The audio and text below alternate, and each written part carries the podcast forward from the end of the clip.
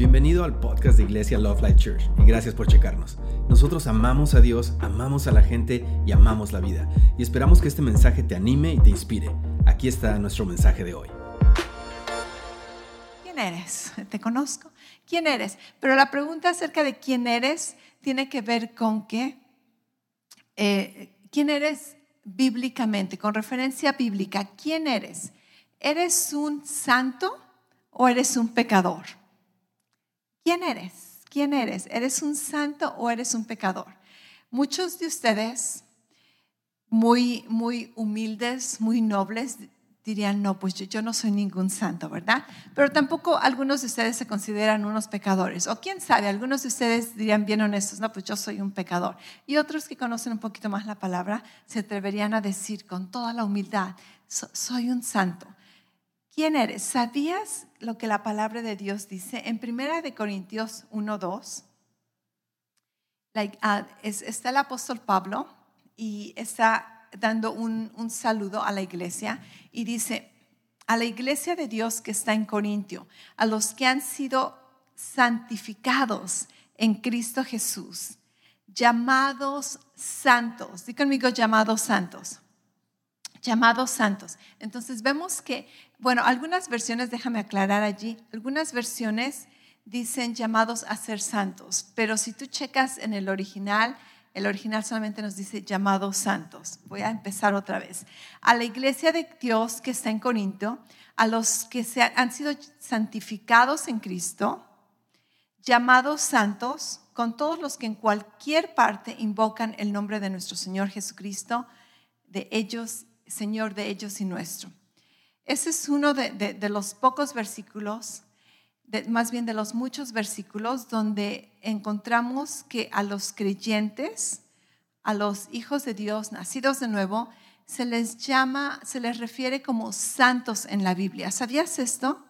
En la Biblia, cada creyente, cada persona que ha recibido a Jesucristo, cada persona que ha confesado a Jesucristo como Señor, se le llama santo, se le llama justo, se le llama redimido, se le llama hijo de Dios. Entonces, esa palabra santo, no sé cuántos de ustedes tienen un poquito de conflicto con ese término. A mí me costó trabajo entender las definiciones bíblicas, porque si tú eres como la mayoría de los hispanos, nosotros tenemos ese trasfondo católico, donde los santos son aquellas estatuas que, encontramos en iglesias católicas y los santos son aquellas personas que están en las estampitas, ¿verdad? Y, que, y que le rezas a, tal santo y que le prendes la, la, calavera, iba a decir, la, la veladora a, otro santo y que hoy es día de, de y el otro es San Tanto, ¿verdad? Entonces, bíblicamente, un santo es una persona que ha sido apartada para Dios, que ha sido apartada del mundo y ha sido apartada para Dios. Y cada hijo de Dios, cada creyente, cada persona que ha nacido en Cristo, la Biblia nos llama que hemos sido santificados, que hemos sido que hemos ah, que ahora somos llamados santos. Hemos sido apartados del mundo. Acuérdate, la Biblia dice que, que nos nos tomó del reino de las tinieblas y nos trasladó al reino de la luz. Esto significa santo. Santo no significa que, nunca cometes ningún pecado. Santo no significa que, eres muy maduro espiritualmente. el ser santo no tiene nada que ver con lo que haces o con lo que no haces. Ser santo tiene que ver con tu posición en Cristo. ¿Cuál es tu posición en Cristo? Eres un hijo de Dios, recibes a, Jesús como tu Señor y Salvador, entonces bíblicamente eres una persona que Dios te llama santo, que ha sido santificado. Esto, una vez más, para algunos así como que, ay, tantos años de cultura, tantos años de, de conocimiento previo, necesitamos aprender a renovar nuestra mente con respecto a esto. La mayoría de, de las epístolas eh, el apóstol Pablo especialmente, este, se, encontré que, que, la mayoría de, las epístolas en el, Nuevo Testamento obviamente se refiere a los cristianos como santos, santificados, y justos más de 240 veces. esa es la manera en que se nos llama. Si tú lees las epístolas, vas a ver a, los santos de la iglesia de, quién sabe dónde, a, los justificados, a los que han sido redimidos. En la Biblia, en el Nuevo Testamento, no se llama a los creyentes pecadores. Los creyentes ya no son categorizados como pecadores. Hay dos versículos en, el libro de Santiago donde, según los comentaristas, hay, algunos argumentos por los cuales explican porque este, pudiera, de hecho solamente uno que, pareciera que, se refiere a creyentes, pero en todo, todo lo demás del Nuevo Testamento, un cristiano, un creyente, un hijo de Dios, no se llama, no, no se le refiere, no se categoriza como un pecador. ¿Sabías esto? Ahora, eso no quiere decir que no pecamos. Eso lo vamos a estudiar en el próximo mensaje, especialmente esos versículos como por ejemplo Primera de Juan, me parece que es 5.18 donde dice que, que los que han nacido de Dios no pecan y tú dices, wow, entonces quizá no he nacido de Dios, pero, pero vamos a ver que, que sí has nacido de Dios, pero ¿a qué se refieren todos esos versículos de que pecan o no pecan? Para que, para que no te me confundas, todos pecamos y vamos a seguir pecando. ¿Qué es pecar? Pecar es fallarle al blanco. ¿Cierto? Entonces todos vamos a seguir fallándole al blanco, a veces intencionalmente, a veces sin intención. Nos vamos a equivocar, vamos a cometer errores, vamos a cometer fallas. Sin embargo, esto no quiere decir que tú no eres una persona que ha sido separada para Dios, que ha sido llamado santo, santificado. Esto no quiere decir que eres una persona este, que, Dios te descarga. una vez más, lo que tú haces, lo que tú no haces, no determina quién eres. lo que determina quién eres es tu posición en Cristo. Amén. Tu posición en Cristo. Ahora, durante mensajes anteriores hemos estudiado, creo que acordamos, de que nuestra identidad no está basada en cosas temporales, en cosas que pueden cambiar. Si tú me preguntaras, okay, ¿quién eres? Yo te puedo decir, soy la, ah, soy, soy, la pastora de, una de las pastoras de, de esta iglesia. Ok, tú podrías argumentarme y decir, no, eso no es quién eres, eso es algo que tú haces. Y quizá puedo dejar de ser pastora, entonces, ¿quién voy a ser? Pierdo mi identidad. O quizá tú me, dices, ¿quién eres? Y yo te digo, soy hispana mexicana. Y, tú, tú, podrías argumentar y, decir, no, eso no eres quién eres, eso es de donde naciste, pero tu ciudadanía, pero ¿sabías que puedes cambiar de ciudadanías? Entonces, ¿qué, qué pasa? ¿Dejo de ser yo por, porque cambio de ciudadanía? Entonces, tu nacionalidad no es quien tú eres. Podríamos decir, Ah, yo soy ah, la, la, esposa de, de, mi esposo, obviamente, la esposa de Daniel McCluskey. Ok, tú también me podrías argumentar, eso no es quien tú eres, porque ese estado social pudiera cambiar, no lo va a cambiar, pero pudiera. Entonces, vemos que, que nosotros no podemos basar nuestra identidad en cosas que pueden cambiar, porque cuando lo hacemos, terminamos teniendo crisis de identidad donde si tú basabas tu identidad en, un estado social, en un estado financiero, en, una posición con ciertas personas y al rato cambia la cosa, al rato ya no sabes quién eres.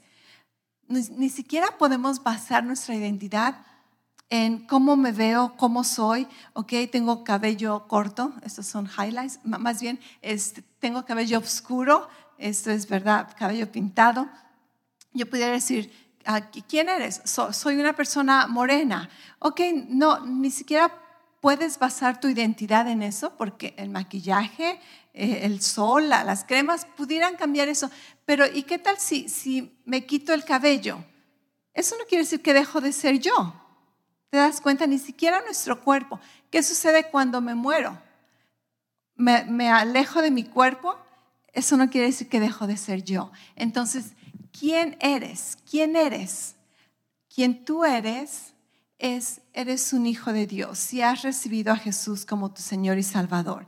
Y espero que aquí todos seamos hijos de Dios y si no lo somos, espero que, que decidamos llegar a ser hijos de Dios, porque tener esa identidad es la mejor identidad que, que, tú puedes experimentar y disfrutar en, en, la vida. Eso es verdaderamente quienes somos. Las personas que, que, todavía no han conocido a Jesús y aún nosotros, ¿quiénes somos? ¿Quiénes somos? Es un espíritu. Di conmigo un espíritu. En, en, el centro de nuestro ser, nosotros somos un espíritu. Tú puedes ver este, este cuerpo, tú puedes ver el cuerpo de, de, tus uh, vecinos. Eso no es quien nosotros somos.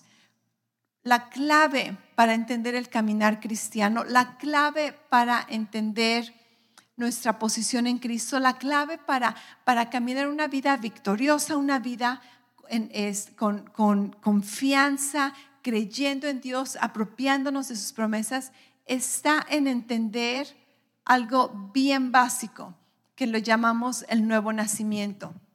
De hecho, Jesucristo, Jesucristo tuvo una conversación con, con un hombre donde, donde este hombre era un erudito de, la, de la Biblia, era muy conocido como una persona religiosa y ese, hombre se llama Nicodemo, puedes leer la historia en Juan capítulo 3, y empieza a hacerle preguntas a Jesús. Y Jesús le responde y le dice, Nicodemo, dice, de, hecho te voy a leer los versículos. En 1 Juan 3, versículo del 5 al 8. Jesús le contestó, te digo la verdad, nadie puede entrar en el reino de Dios si no nace de agua y del espíritu. Di conmigo espíritu.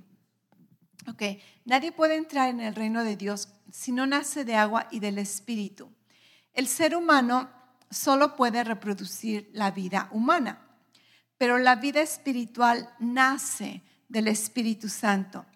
Así que no te sorprendas cuando te digo que tienes que nacer de nuevo. El viento sopla a donde quiere, de la misma manera que oyes el viento, pero no sabes de dónde viene ni a dónde va. Tampoco puedes explicar cómo las personas nacen del Espíritu. Y aquí está una clave que muchos cristianos no entienden, muchos creyentes. Tristemente, muchos creyentes caminan o, desperdician mucha, mucho tiempo, desperdician muchos esfuerzos tratando de llegar a ser algo que ya son. Yo me considero una de esas personas que, batalló por, por años, casi toda una década, tratando de llegar a alguien que yo no sabía que ya era tratando de, de, alcanzar ese estado con Dios, tratando de, de alcanzar mi justicia, tratando de alcanzar la, santidad, tratando de, alcanzar mi posición en, Cristo. Y, y, no sabía que ya no era, no sabía. Y te lo, te lo digo como experiencia, es una pérdida de tiempo, es una pérdida de esfuerzo. Pero el no entender la clave del nuevo nacimiento, es lo que nos causa. No, entender o no creerlo, porque muchas veces es, causa de ignorancia el, el que no te apropias de esta identidad, pero muchas veces es simplemente incredulidad. Porque si somos honestos, a veces nos cuesta, es, más fácil para nuestra carne el vivir con una mentalidad de obras, ¿cierto? Es, cuesta más fe creer que Dios te ha llamado justo o santo, o que todos tus pecados te, han sido perdonados. ¿Acaso es, es, maravilloso, es una gran verdad? Y como decimos, ¿verdad? Es, tan hermoso que, quizá no es real. Y, y, nos cuesta más trabajo creer en la gracia de Dios que, que en un Dios que castiga y que juzga. ¿Cierto o no? Para nuestra carne. La, la manera en que, en que crecimos la cultura, la religiosidad, es más fácil creer si yo te aseguro que, que habría mucho más gente ahorita en esta iglesia si cada domingo les dijera, son unos pecadores y necesitan arrepentirse y, y arrodíllense y ruéguenle a Dios por su perdón. ¿Por qué? Porque es, esto concuerda con mi conciencia, concuerda con mi carne, concuerda con lo que mi mamá me dijo que era malo, concuerda con lo que mi esposa, mi esposa me dice que, que soy un fracasado, concuerda con nuestra carne. Y entonces es bien fácil creer ese tipo de ideologías, pero el que te diga, eres perdonado, eres un santo, Dios te llama santo, has sido santificado, has sido redimido, es así como que, esto se me hace como falsa doctrina, herejías. Y, y sabes qué? Es exactamente lo que le pasó al apóstol Pablo. A él lo criticaban por predicar la gracia de Dios. A él lo, lo criticaban los religiosos por predicar acerca de este misterio de, la nueva creación, porque no es fácil para nuestra mente aceptar estas cosas. Una vez más, se requiere fe, se requiere fe para decir, yo soy la justicia de Dios en Cristo. Se requiere fe para decir, he sido santificado por la obra de Jesucristo. Se requiere fe para decir, soy un hijo de Dios y tengo acceso completo cantábamos, ¿verdad? Que, que Dios ha puesto un lugar para ti en su mesa. Se requiere fe para ello, porque es más fácil vernos rogándole a Dios por las migajas que, que, que llegar a la mesa y sentarnos así como que, ay, no seré respetuoso, no será, soy indigno. Es mucho más fácil para nuestra carne creer en la mentalidad de obras que creer en la gracia de Dios. Así que muchas personas, te digo, yo fui una de ellas, donde pasamos mucho tiempo perdiendo esfuerzos, perdiendo tiempo, a veces hasta dándonos por vencidos, tratando de llegar a alguien que no somos porque no entendemos la clave del caminar cristiano, la, la, clave del caminar espiritual, que tiene que ver con el nuevo nacimiento. ¿Qué tiene que ver ah, el nuevo nacimiento con, con vivir en victoria? El nuevo nacimiento es entender que hemos sido, hemos nacido de nuevo del Espíritu, no de la carne, no de la carne. Y ahí está la clave. En, en la Biblia, 1 Tesalonicenses 5, 23, nos, nos dice que, que Dios, este es uno de los versículos que, que aclara que somos personas que hemos sido formadas en, de, tres partes, ¿ok? Todos tenemos un cuerpo y la, la razón por la que podemos estar aquí en la tierra es porque tienes un cuerpo que funciona. En el momento que tu cuerpo deja de funcionar, nos vemos, ¿verdad? Necesitamos este cuerpo terrenal para estar aquí en la tierra. Eso es legalmente. Entonces tenemos un cuerpo. Dentro de nuestro cuerpo está lo que llamamos el alma, ¿cierto? El alma. El alma puede ser ah, formada por, por nuestras emociones, por nuestra voluntad, por nuestros sentimientos. Entonces está nuestra alma, nuestros pensamientos. Pero dentro del cuerpo, dentro del alma, lo más profundo, se encuentra el espíritu. Y eso es quien verdaderamente somos. Somos seres espirituales. Somos seres espirituales. En el Antiguo Testamento la analogía era este, con, el templo de Dios donde estaban los atrios, después estaba el lugar santo y después estaba el lugar santísimo donde el Espíritu de Dios habitaba. Eso es en nuestras vidas. Este, los atrios es como todo el mundo podía verlo, participar de ello. El lugar santo era algo que solamente algunas personas pueden este, entrar y el lugar santísimo solamente la, presencia de Dios habitaba allí y el sacerdote una vez al año tenía que, eh, podía entrar allí si estaba correctamente alineado con Dios. En nuestras vidas, 1 Tesalonicenses 5:23 dice que el deseo de Dios es hacernos completos espíritu, alma y cuerpo.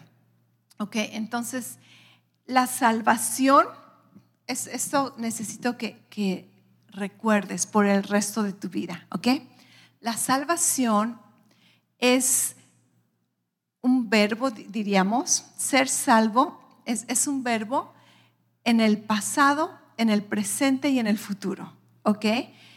Fuiste salvo cuando recibiste a Jesús como tu Señor y Salvador. El día de hoy tú eres salvo porque estás en la posición en Cristo y al mismo tiempo puedes ser salvo de, problemas, de, accidentes, de enfermedades. ¿Ok? Entonces continuamos ejercitando este verbo de, de la salvación. Y vas a ser salvo de la ira de Dios, vas a ser salvo del juicio, vas a ser salvo cuando, cuando estés en la presencia de Dios. Entonces, ¿me entiendes? El ser salvo involucra nuestro pasado, nuestro presente, nuestro futuro. El, ser santificado podría ser lo mismo. Fuiste hecho santo cuando recibiste a Jesús, estás siendo santo, manteniéndote apartado físicamente, este, mentalmente para Dios y vas a ser completamente apartado del mundo cuando estemos en la presencia de Dios. ¿Me entiendes? Ok, entonces tiene que ver con, con tres dimensiones, el pasado, el presente y el futuro. Lo mismo tiene que ver nuestra, nuestra vida, quiénes somos, espíritu, alma y cuerpo. Cuando recibimos a Jesús, nuestro espíritu fue el que nació de nuevo, porque necesitamos nacer del espíritu. Eh, Jesús lo dijo, el que nace de la carne es carne. Tú naciste de tu mamá, todos hemos nacido de nuestra mamá, nacimos físicamente, vivos, ¿ok? Físicamente vivos, Efesios 1, ah, 2 me parece, no, 2, 1, donde dice, lo tengo por aquí, Efesios 2, 1, donde dice que, todos éramos, nacimos casi casi en pecado Okay, Éramos, estábamos separados de Dios por, nuestros pecados. Entonces, cuando nacemos en esa tierra, tú naces vivo físicamente, pero nuestra condición espiritual debido a la caída de Adán es de que tenemos una naturaleza pecaminosa y nuestro espíritu está separado del espíritu de Dios. Hasta que reconocemos a Jesús como Señor, como Salvador, reconocemos la obra que Jesús hizo en la cruz, podemos tener vida espiritual, podemos nacer de nuevo. ¿Todos me están entendiendo? Escuché una analogía de que Jesús vino a dar vida a los muertos. Y, pero no solamente dar vida a los muertos. Si una persona estaba muerta, que, Jesús resucitó a algunas personas, por ejemplo, Lázaro. Este, la analogía no especificaba a Lázaro, pero, pero voy, a, voy a, poner ese ejemplo. Jesús resucitó a Lázaro. ¿Conoces esa historia? ¿Ok? Para los que no lo conocen, Lázaro era su amigo, murió, Jesús lo resucita. Pero ¿qué sucedió con Lázaro? ¿Sabes que Lázaro volvió a morir? Eventualmente volvió a morir. Pero Jesús no solamente vino a dar vida a los muertos, sino que Jesús vino a arreglar el problema que causaba que tuviéramos muerte. Pero estamos hablando de una muerte espiritual. En la Biblia, en Efesios, ah, más bien Romanos, Romanos 6:23, un versículo que muchos utilizan para, para evangelizar, ese versículo nos dice que la paga del pecado es muerte pero el regalo de Dios es vida eterna, ¿ok? La paga del pecado es muerte. ¿Sabías que en la Biblia la palabra muerte tiene que ver con separación? Para nosotros muerte es como que dejas de, respirar, ¿verdad? ahí te quedas. Pero bíblicamente Muerte es separación. Y esto necesito también que lo entiendas, porque cuando entiendes este concepto y lees la escritura, vas, a poder entender mucho más allá de, de lo que estás leyendo. Bíblicamente, muerte significa separación. Y cuando la Biblia dice que la paga del pecado es muerte, está diciendo que, que, cuando habitábamos en nuestra naturaleza pecadora, estábamos separados de, Dios. Tu espíritu, que es tu, centro de, de tu ser, estaba separado del espíritu de Dios. Estábamos muertos espiritualmente. Y cuando creímos en la obra de Jesús. Cuando clamamos al nombre de Jesús, tu espíritu llega a estar en unidad con el Espíritu de Dios. Para mí esto se me hace una maravilla, es, un milagro que, que va más allá de lo que podemos entender, donde, donde simplemente porque tú crees y dices, Jesús, yo creo en ti, el Espíritu de Dios Todopoderoso viene a darle vida a tu espíritu y ahora estás vivo espiritualmente. Acuérdate, el nuevo nacimiento, nacer del Espíritu. Y conmigo, nacer del Espíritu.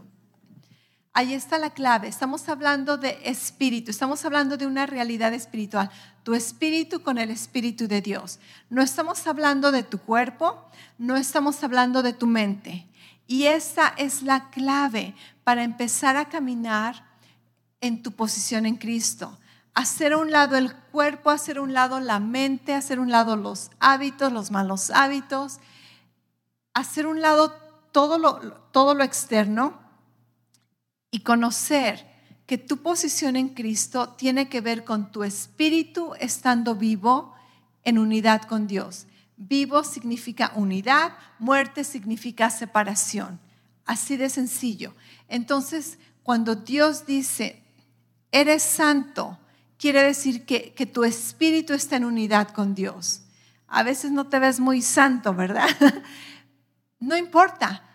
el, el ser santo tiene que ver con tu posición con Dios. Hay unidad de espíritus, el espíritu de Dios con tu espíritu. Si lo hay, entonces eres santo. Eres perdonado de todos tus pecados. No importa si si a tu vecino le gusta eso o no, ¿verdad? Muchas veces decimos, ay, qué, qué conchudo, todos sus pecados son perdonados. Si te gusta o no, la Biblia dice que ser perdonado de pecados no se basa en, en, lo que haces o en lo que no haces, se basa en que tu espíritu está en unidad con Dios o no, ¿ok? Entonces todo lo demás, todo lo que juzguemos en la Biblia empieza con tu posición en Cristo y tu posición en Cristo tiene que ver con la unidad que existe en tu espíritu o la separación que existe. Ahora, buenas noticias, que una vez que tu espíritu es unido con el espíritu de Dios, ya no puede separarse. Gloria a Dios. ¿Acaso no, estos son, no son buenas noticias? Esta es la garantía. La Biblia dice que hemos sido sellados con el Espíritu Santo. Y Jesús dice, nunca te voy a dejar, nunca te voy a desamparar. La Biblia dice que, que aun si nosotros somos infieles, Dios permanece fiel y Él no se va a negar a sí mismo. ¿Cómo se negaría a sí mismo? Porque Él está en ti, Él no puede abandonarte. Tu espíritu y el espíritu de Dios llegan a ser uno. Tengo, tengo tantos versículos que contarte. Este, ¿Dónde está ese versículo? Primera de Corintios 6, 17, donde dice que, estamos unidos con el Señor y somos uno en el Espíritu. ¿Acaso no es, esto no es maravilloso? ¿Ok?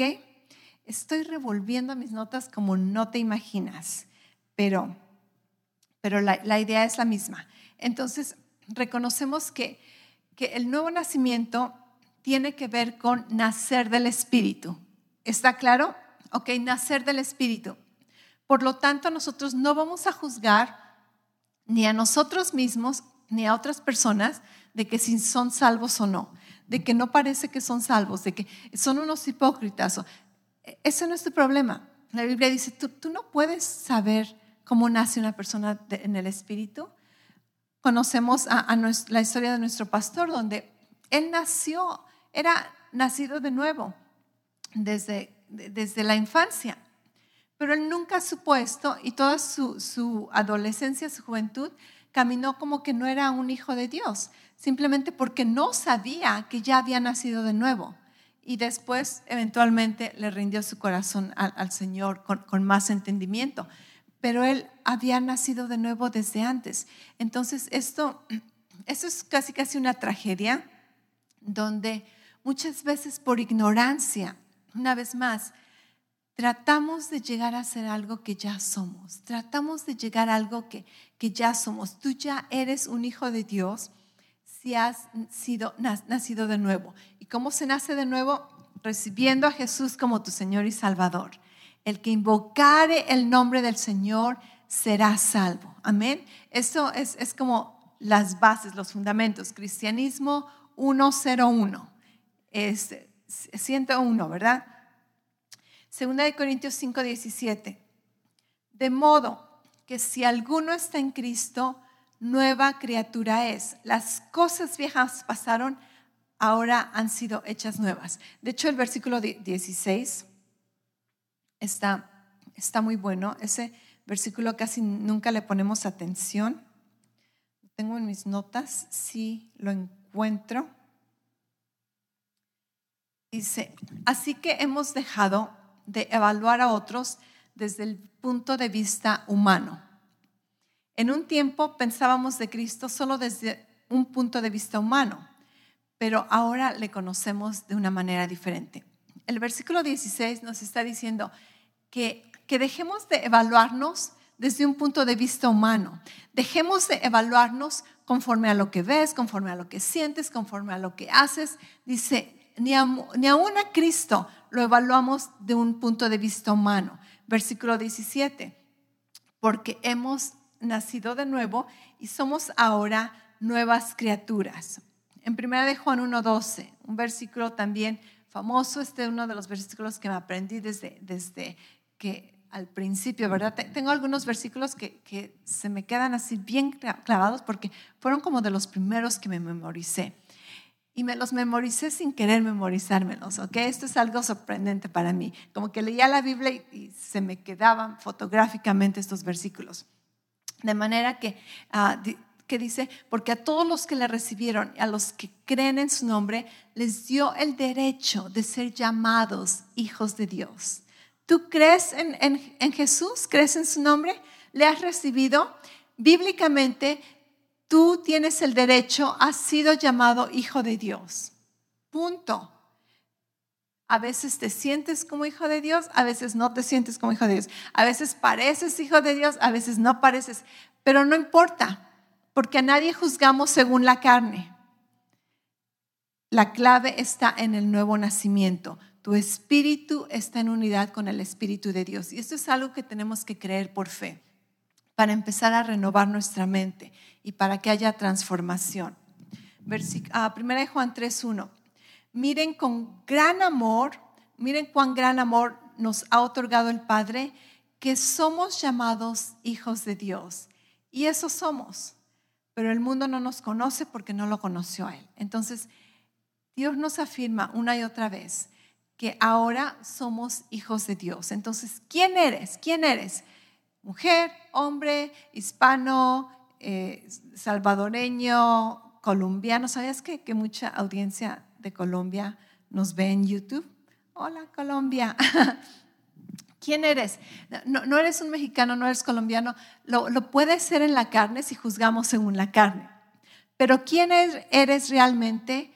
Eres un espíritu en unidad con Dios, lo cual te hace un hijo de Dios. ¿Y sabías que cuando basas tu identidad en que eres un hijo de Dios, eso es algo que nunca va a cambiar, porque vas, eres un hijo de Dios ahorita, vas a ser un hijo de Dios después y por toda la eternidad eres un hijo de Dios. Esto no va a cambiar, esto no va a cambiar.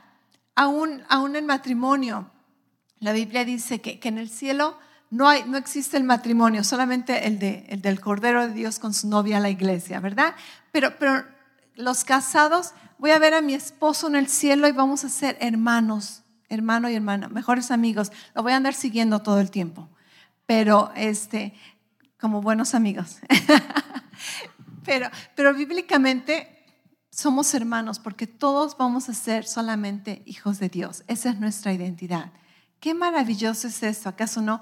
La próxima vez que, que tengas un crisis de identidad, que te preguntes, ¿quién soy? Eres un hijo de Dios. Y a mí me gusta añadirle algo. Eres un hijo de Dios amado. Eres un hijo de Dios amado. Di conmigo, yo soy un hijo de Dios amado. amado, eres un hijo. Dice, mira cuán gran amor nos ha dado el Padre, que nos ha llamado sus hijos. Gálatas 6, versículos 6 al 7. Dice, ahora como ustedes son sus hijos, Dios ha enviado el Espíritu de su Hijo a vivir en ustedes. Estás vivo espiritualmente. Hay una unidad en tu espíritu. Dice, por eso, cuando oramos a Dios, el Espíritu nos permite llamarlo papá, querido papá. Esa es la versión, ah, eh, lenguaje actual. Dice, ustedes ya no son como los esclavos de cualquier familia, sino que son hijos de Dios. Y como son hijos, la gracia, ah, y como son sus hijos, gracias a Él, tienen derecho a recibir su herencia. Wow, no solamente eres un hijo, no solamente puedes llamar a Dios el Padre papá o papi, eres hijo de papi. no solamente eres hijo de papi, eres heredero de Dios. Y ahí empieza a cambiar la identidad. Wow, en lugar de verte a ti mismo como como un pecador que necesita la gracia de Dios y fracasado y, y ay, pecador de mí, Dios, ten misericordia. Dios dice, hey, eres lavado, eres justificado, te he redimido, te he dado mi herencia, te he dado una nueva identidad. Deja de andar con esa falsa humildad, deja de andar caminando con esa identidad falsa, apropiate de quién eres en Cristo en Cristo. Ahora, que necesitamos cambiar acciones, maneras de pensar, maneras de actuar, sí, todo eso viene con una transformación. Dí conmigo transformación. Nuestra mente se transforma, nuestro cuerpo se transforma, empieza a actuar como debería de ser, pero eso viene después. La clave, cómo empiezas a, a crecer en tu identidad, tiene que ver con tu posición en Cristo, tu posición en Cristo. El Nuevo Testamento está lleno de esta frase, en Cristo, tu posición en Cristo. De hecho, si tú quieres entender el Nuevo Testamento, si tú quieres entender las epístolas, tú tienes que entender tu posición en Cristo. Y hay muchas este, similitudes, a veces es en Él y eh, a través de Él, refiriéndose a Cristo, pero tiene que ver con en Cristo. De hecho, si tú lees, el día de mañana se celebra este, el Día de la Raza, todos los, de la raza, ¿verdad?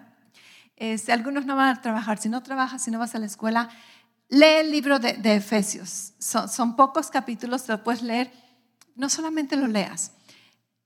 Haz un círculo, haz una nota en cada ocasión que tú encuentras en Cristo, en Él, a través de Él. Creo que son como más de 40 veces. Eh, y, vas a encontrar cuánto Dios dice que eres, que eres, que eres. Es, ese es uno de los libros favoritos cuando tiene que ver con, la nueva creación. Entonces vemos que, que en Jesucristo, en tu posición en Cristo, tú ya no eres un pecador. Tú, ya no eres un, un, un pecador que ha sido perdonado sí, nuestros pecados fueron perdonados y sí, muchas veces pecamos y vamos a seguir pecando, pero eso es otro tema para el próximo domingo, ¿ok? Pero tú, tú ya no eres un pecador, tú ya no eres ah, calificado o referido como un, un pecador, sino eres un santo redimido, eres un santo justificado, e, eres un santo. A los santos que están en Glendale, Arizona gracia y paz a la iglesia Love Life, los santos que están en, esta iglesia. Imagínate recibir ese saludo de Dios. Así deberíamos de vernos.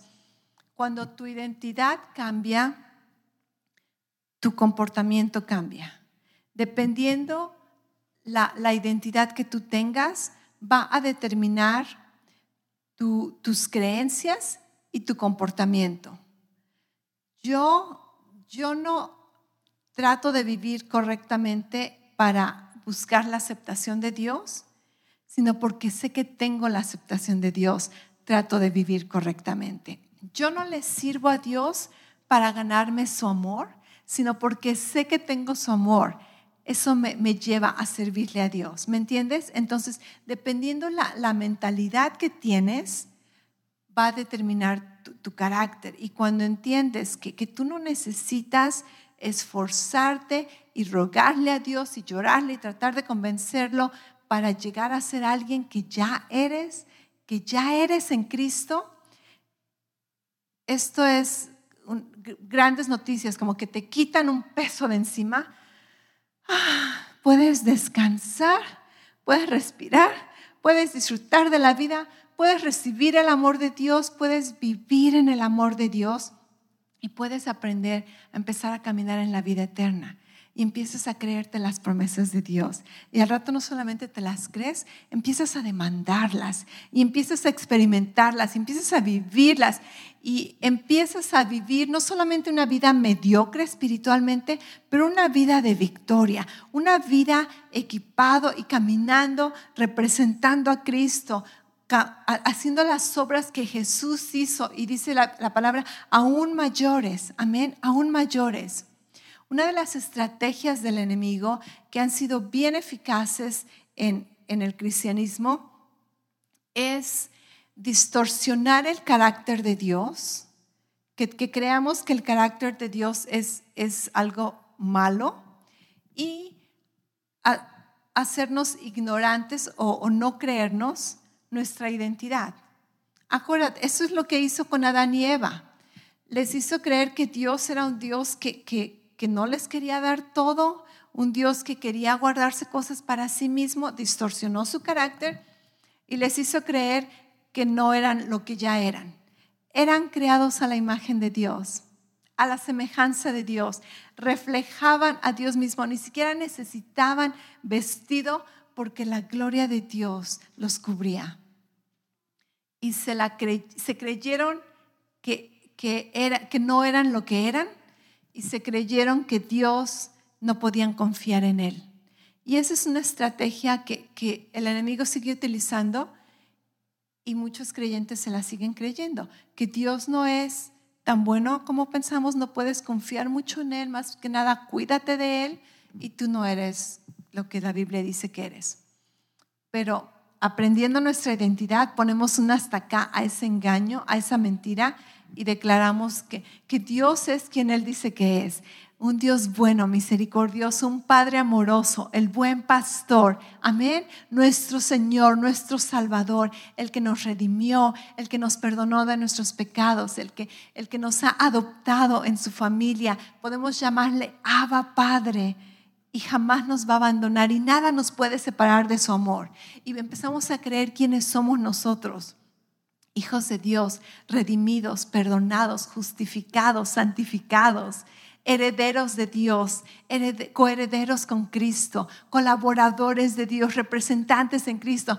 Hay tantas cosas que necesitamos empezar a, recibir acerca de nuestra nueva identidad, nuestra nueva identidad. Y cuando empezamos a renovar nuestra mente con la palabra de Dios, creyendo quien Dios dice que somos, haciendo lo que Dios dice que puede hacer, teniendo lo que Dios dice que podemos tener, empezamos a caminar verdaderamente como Dios diseñó que camináramos. Y empezamos a, ser fructíferos y le damos honra y gloria porque estamos caminando de acuerdo a su voluntad. Y, esa es la clave y eso es lo que estamos haciendo. Seguimos renovando nuestras mentes, conociendo más de la palabra de Dios y la próxima semana vamos a, tocar el, tema acerca de, cómo somos transformados. Porque sí, podemos, podríamos ser bien, bien este, chambones, si me permiten esa palabra, donde solamente nos enfocamos como que, oh, ya soy salvo, no importa cómo viva o lo que haga pero vamos a entender que, hay beneficios y hay consecuencias de, no, de no ejercitar esta salvación tan grande que tenemos dentro de nosotros, ¿ok? Entonces, entendemos que, que nuestra posición en Cristo tiene que ver con la unidad de nuestro espíritu con el espíritu de Dios y no juzgamos en la carne, sino que somos nuevas criaturas. ¿Eres nueva criatura? ¿Eres una nueva criatura? Si no eres una nueva criatura, esa es una gran oportunidad para llegar a ser una nueva criatura. ¿Por qué no quisiera ser una nueva criatura cuando Dios te ofrece la mejor oferta en, en toda tu vida. Y para llegar a ser una nueva criatura, nacer de nuevo, nacer del Espíritu, una vez más, lo único que tenemos que hacer es creer en Jesucristo, confesarlo como nuestro Señor y Salvador y dejar que el milagro suceda. Lo sientas o no, lo veas o no, el milagro sucede porque Dios es fiel.